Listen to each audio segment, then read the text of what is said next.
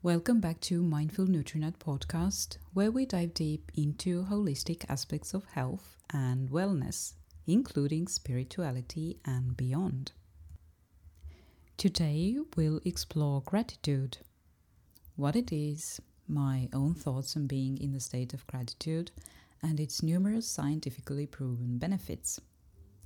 And most importantly, this episode is followed by my own gratitude meditation that I initially put together for myself, but I'm sharing with all of you now as well. It's somehow really hard for me to find guided meditations that I truly feel aligned with. There's always something that bugs me. One thing that I find very important but is mostly missing is the prolonged music at the end when the guided part ends.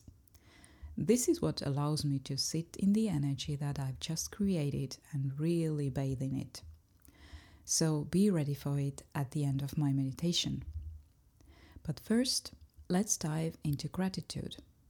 Why is it so important? I recently shared some thoughts on my stories about this topic, but let me recap them in case you didn't catch those stories. It comes down to being in the now as much as it is about gratitude. You see, we all wish to attract nice experiences and things into our lives. But here's the thing it's not enough to simply manifest or repeat to yourself that this is what you want, but you truly need to start feeling how it would be to be in this desired place and begin being thankful for it. Only when you're able to do that and you are truly living and feeling what you're visualizing for yourself can all those things come into fruition. The universal energy or the great consciousness loves you unconditionally wherever you are in your life. If you choose to be in the place of lack, that is never satisfied with what you have right now in this moment, always yearning for something that might happen in the future. And even if you achieve the thing you wanted, you never stop in gratitude, but instead focus on the next thing in the future. If you do that, you send out this vibration or energy of lack. And what you give out is what you get back. So the universe sees that you are choosing to be in the place of wanting all the time, and it sends you more of it, meaning you'll always keep wanting and never getting. How often have you caught yourself not being in the moment, enjoying exactly what you're doing, but already thinking about future events? For example, having a nice, relaxing walk in the nature and not completely immersing yourself into it, but maybe thinking about what you're going to eat when you get back. Then, after you get back and eat that thing, while you're doing it, you already concentrate on the next thing you're going to do, and so on. Meaning, you never are present and embracing, enjoying what you're doing. I realized that very deeply when I started deeper inner work this spring. I was, and sometimes still am, that person. This is exactly why I find it so important to practice gratitude every day and replace negative thoughts with positive ones. I recently listened to a podcast with neuroscientist Tara Swart who explained how creating new pathways in the brain is actually hard physical work. Especially if you have thought patterns that root from your childhood. It takes patience and hard work to redirect those pathways, but eventually it will happen. So every time you recognize a negative thought, acknowledge it and replace it with something positive. In the beginning, it might seem artificial and even cliche, but over time, with patience, it will become automatic. You wake up in the morning and you see mostly beautiful things. Know that you have an immense power inside you, the power of choice. It's not that you were born this way, instead, every moment you are a clean slate. You decide how you think and react to any given situation or experience. It doesn't matter what you used to think or what other people think of you. Every moment you can make a choice that you feel aligned with. To make the choice and be the person you want to be is everyone's right, and no one can stop you from exercising that right. There's nothing wrong with visualizing and manifesting your desires. It is important as well. What is as important though is to first manifest, then feel it in your body, truly be in it, smell it, touch it, taste it, and then let go. Yes, let go of the insistence of any outcome and wholeheartedly enjoy the process. Do what excites you the most. By doing that, you raise your vibration and naturally attract more good things, experiences, and synchronicities.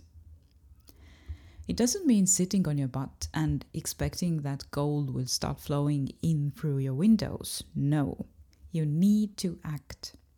It's all about what excites you. I can't imagine sitting on your butt would excite you for a very long time. You'd most probably get bored and frustrated, which is the opposite of raising your vibration. So you need to act and at the same time not focus on the outcome, what you think is the best for you. That might lead you onto the wrong tracks. Think about it. Maybe you can't even imagine what your higher mind or universe has in stake for you. And by blindly giving yourself away to this certain outcome that your physical mind has come up with, might simply limit you in what you actually may achieve and attract. So, this is why gratitude is so important. There are many scientific studies on the benefits of gratitude as well. So, how does it work scientifically? Gratitude enhances dopamine and serotonin, the neurotransmitters responsible for happiness. It also reduces fear and anxiety by regulating our stress hormones. It fosters cognitive restructuring by evoking positive thinking. And it wires and fires new neural connections to the bliss center of your brain. Now, besides meditation, you can also keep a gratitude journal, use visual reminders like having notes on your mirror, compiling a vision board, creating a certain desktop, or other ways you see appropriate. Then you can share gratitude with loved ones, do small acts of kindness towards others, and ask what other people are grateful for. The numerous benefits you get from being in a state of gratitude that have been scientifically proven are certainly worth mentioning.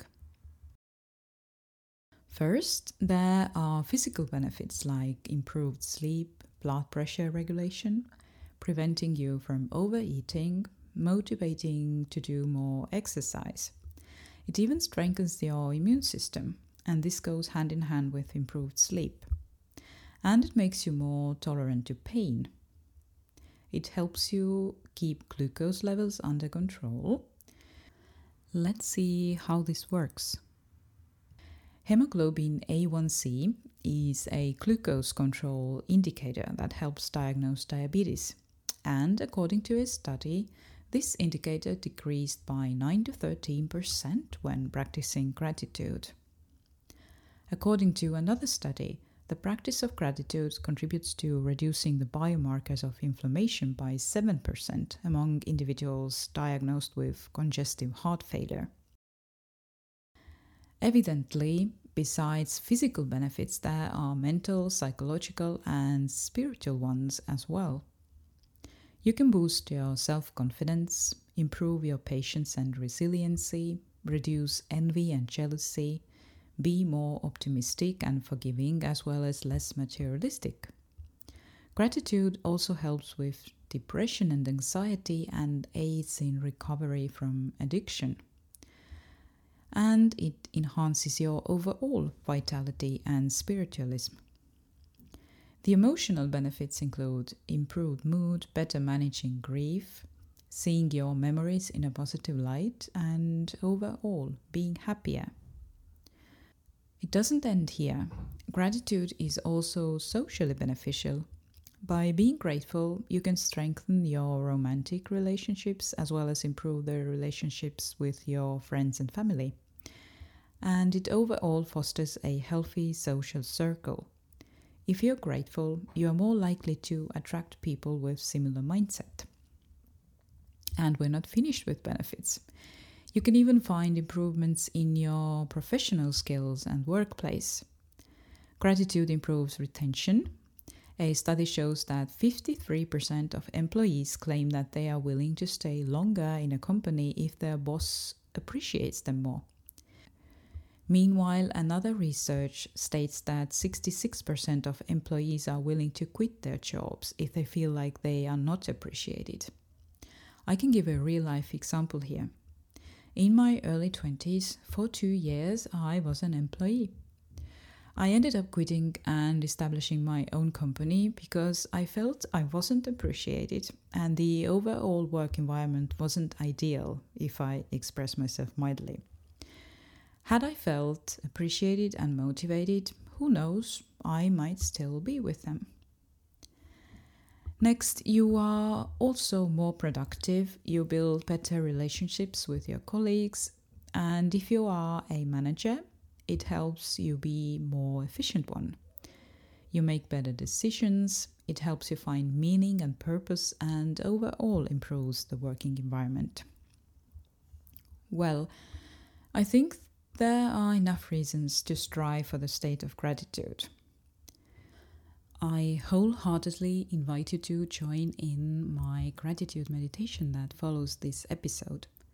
Since it's my first meditation that I share publicly, I'd enormously appreciate your feedback. I know it can't be a perfect fit for everyone, as meditation by itself is a very intimate and personal thing depending on where you are, what mood you are in, and what time of the day it is. But still, I reckon a generalization can be made. That being said, I'm so grateful that you're here with me sharing my journey and hopefully resonating with bits and pieces and taking some gems with you. May you have light, generosity, kindness, compassion, love, and gratitude